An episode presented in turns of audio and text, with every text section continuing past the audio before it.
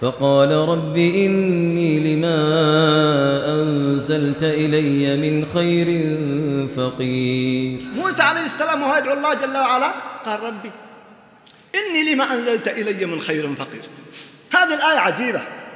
هل تعلمون أن هذه الآية وقد رجحت هذا القول في شرح لسورة القصص أن فيها الثناء على الله جل وعلا. هو لا يقول كما قال البعض وإن كان هذا قول قال به بعض المفسرين هو لا يقول أنا فقير لا. يقول ربي كل ما أنزلت إلي من خير من نجاة من فرعون ومن سلامتي فأنا فقير ومحتاج إليه فهو من باب الثناء على الله جل وعلا وما هي إلا لحظات ويأتيه الخير الأمن والطعام والزواج والهدوء بعد هذه الآية لأن جاءت الآية مباشرة فجاءت إحداهما تمشي على استحياء الفاء الفورية فأنت وأنت تدعو الله جل وعلا أن تدعوه هذا دعاء لأن هناك دعاء العبادة ودعاء المسألة دعاء العبادة أقوى من دعاء المسألة لو جاء رجل وقف عند غني وثري وقال له أنت كريم ويلحظ على هذا الرجل أنه ضعيف وفقير السائل أنت كريم وأنت ابن أجواد وأنت وسكت. أي أفضل لو جاء واحد قال أعطني مما عندك من مال الله ليس من مالك.